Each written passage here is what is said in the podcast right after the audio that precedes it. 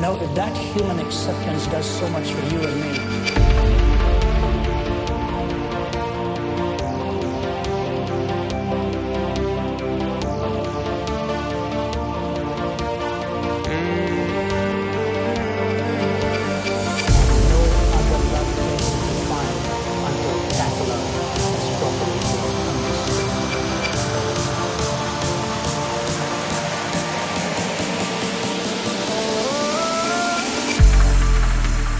It is God's love.